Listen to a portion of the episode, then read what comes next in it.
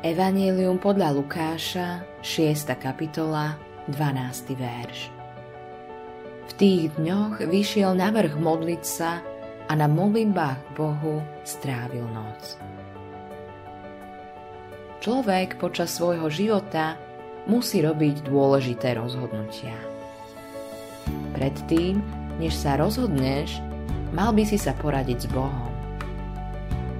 Tvojím najväčším nebezpečenstvom je, že urobíš rozhodnutie a potom prosíš Boha, aby ho požehnal. Boh s tým nie je spokojný. Chce ťa viesť v tom rozhodovaní. Máš sa učiť od Ježiša. Skôr ako si vyvolil 12 učeníkov, strávil noc na modlitbách k Bohu. Môžeme si byť istí správnym výberom keď sme sa za to modlili? Vybral si Ježiš správne, keď nasledujúci deň povolal Judáša ako jedného z dvanástich? Z nášho ľudského pohľadu to bolo zlé. Napriek tomu to bolo správne. Bola to voľba, ktorá ho vyšla draho. Muselo to byť bremeno byť v spoločnosti s Judášom každý deň. V šťastných chvíľach v kruhu blízkych učeníkov ho muselo bodnúť v srdci za každým, keď jeho oči spočinuli na zradcovi. Ježiš vedel, čo mal tento učeník spáchať voči svojmu majstrovi. Vedel tiež, ako to pre neho skončí, ale neposlal ho preč. Neopustil ho. Ticho a pokorne kráčal popri svojom zradcovi až do noci, keď ho zrádil.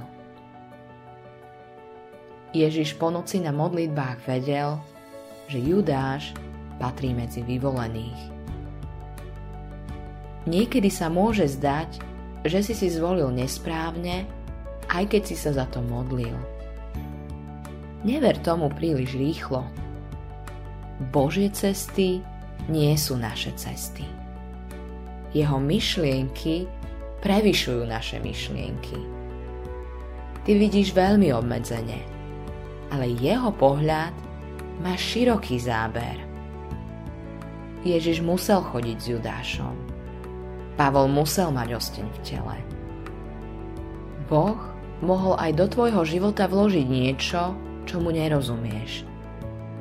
Bez toho, aby si to vedel, slúži to Božiemu plánu spásy.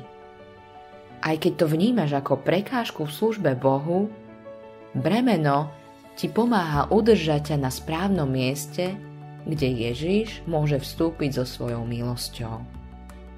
A potom je dobre povedať. Hovoril som o tom s Ježišom, ale on odpovedal, dosť máš na mojej milosti. Autorom tohto zamyslenia je Hans Erik Nissen.